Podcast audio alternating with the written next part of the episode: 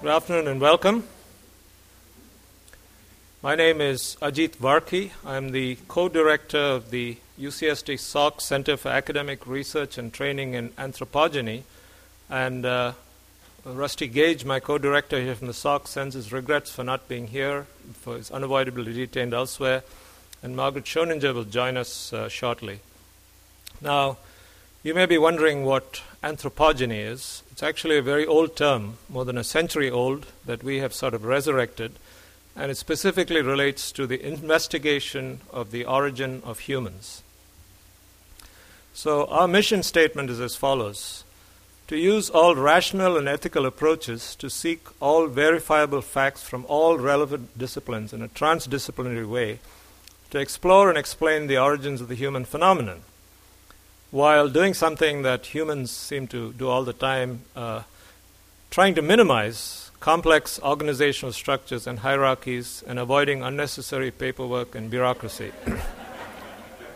In other words, our goals are primarily intellectual. So I also want to point out that this is part of the San Diego Science Festival, which is the brainchild of Larry Bock. Uh, Ruth Kiefer from the uh, Science Festival will be here and will, uh, at the, soon after the break, will tell us more about other events in the Science Festival. Now, I have to make uh, give very special thanks to our major sponsors of the symposium, the G. Harold and Leila Y. Mathers Charitable Foundation, New York. Uh, Jim Handelman, the director, is here, and to Annette Merle-Smith. And they're supposed to sit in the front row, the special seats, and they've they're sitting up in the back there. I also want to give special thanks to Pascal Gagneux, the associate director of CARTA, uh, who, along with Jamie Simon, is responsible for all the artwork and also uh, for, for, organizing all the students who are meeting all the faculty today from here and coming from here and elsewhere. UCSD TV, Salk Institute Media Services, and Salk Institute Events Office for helping to organize a lot of this. Uh, this uh, symposium will actually be on UCTV, and it may even end up on YouTube. And last but definitely not least, I want to thank uh, Linda Carlson, the CARTA MSO, who, along with uh, Amy and Alyssa have really organized a lot of uh, what you're going to be hearing today, this really exciting symposium. I also have a very special uh, privilege today of having a special guest of honor uh, who we only managed to get on board after we printed the program. And so I'm very pleased to invite uh, Dr. Bill Brody, the new president of the Salk Institute, uh, to say a few words.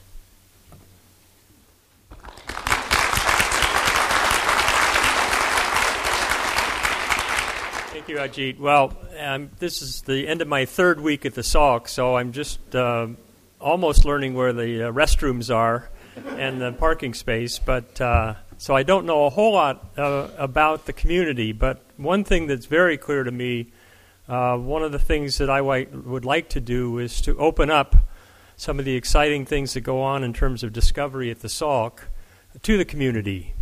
And you know. Um, many people know or think they know what anthropologists do. They may know what um, people in the arts communities do. But if you ask uh, many people what scientists do, they just think about test tubes, but that's about it. And one of the exciting things about science and discovery today is that the things that are going on in test tubes actually have direct relevance to fields uh, outside that. And, and the idea that we could have an assembly of geneticists, neuroscientists, anthropologists, um, people from the music and arts community all talking together about a common theme was unthinkable. Um, but it is the thinkable today, and I think it's, it's exciting. Um, CARTA has been going on for, what, Ajit, 10 years or so, but it's been mostly meetings, uh, closed meetings with uh, various people uh, from the fields of specialists talking to one another. And I thank uh, Jim Handelman, who uh, from the Mathers Foundation who pushed the idea that this really ought to be opened up to the public, and I really support that. So I think we're all in for an exciting treat, and I think we're in for many years of this kind of excitement, seeing uh, what goes on in scientific laboratories coupled with things that are of interest to all of us. So thank you for coming. Enjoy the symposium, and uh, best wishes.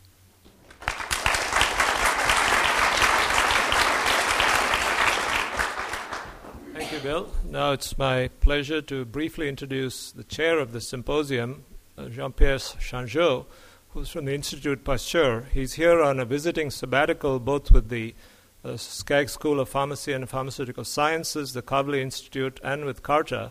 And some, uh, uh, when he was here on his earlier visit, I talked to him about the possibility of the symposium, and he jumped at it because not only is he a Renaissance man in uh, molecular neuroscience, but he's also uh, a great uh, appreciator and collector of art, and so it seemed a natural person to bring together. Jean Pierre is a member of about all the academies you can think about on both sides of the Atlantic, and his achievements uh, go, would go into pages. So I'll simply introduce him to chair the symposium. Jean Pierre.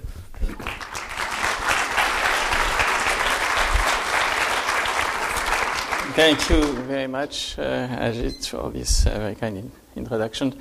And uh, first of all, Mr. President, ladies and gentlemen, I want to thank you uh, for um, the courage, the audace, and the uh, insight you had to organize, uh, organize a symposium, The Evolutionary Origin of Art and uh, Aesthetics.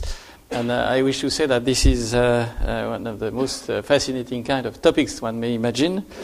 And for several reasons. First of all, because the conviction is that um, artistic activity is something which would escape or resist to scientific investigation uh, ever. And uh, I hope uh, you are going to be uh, convinced that uh, this is uh, something which is uh, not true and that uh, indeed art may be uh, uh, uh, amenable to uh, scientific examination. The second um, uh, challenge I would like to say is that, uh, in addition, uh, we have to um, negotiate uh, the uh, notion that um, uh, artistic uh, activity can be examined within uh, the framework of evolution.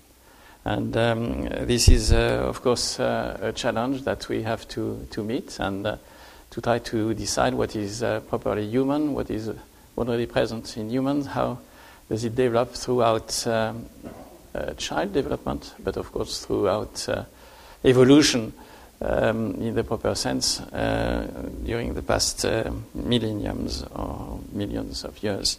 So uh, this uh, is, of course, uh, as I say, a challenge, but um, I don't think you are to, going to expect any definitive scientific answer to this question. Uh, but I hope that at the end of this um, symposium, you shall have uh, the uh, notion that this is indeed a solid program of research for the next decades. And um, this will be possible because I think we have uh, different disciplines uh, s- uh, interacting on the, this important program. And um, I think CARTA, uh, thanks to uh, Professor uh, Varki, has been specially organized, as he said, to, to meet uh, this kind of uh, exchange, encounter, and uh, I hope uh, progress in the knowledge of this theme on the evolutionary origin of art and aesthetics. And I would like to set the stage that um, we are very pleased and honored to have very distinguished speakers in this um, uh, meeting, and uh, uh, they range from um, paleoanthropology to uh, neuroscience and uh, cognitive science. And uh, I want to thank all of them for uh, uh, their uh, presence and their contribution. And uh, I hope that um, we shall have uh, further discussion.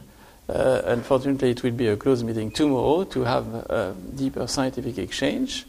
And today, as uh, Professor Varki said, um, unfortunately, there will not be discussion, except, of course, during the coffee breaks and after the meeting. So uh, we are uh, now uh, trying to uh, explain to you uh, what are these challenges I mentioned a few minutes ago.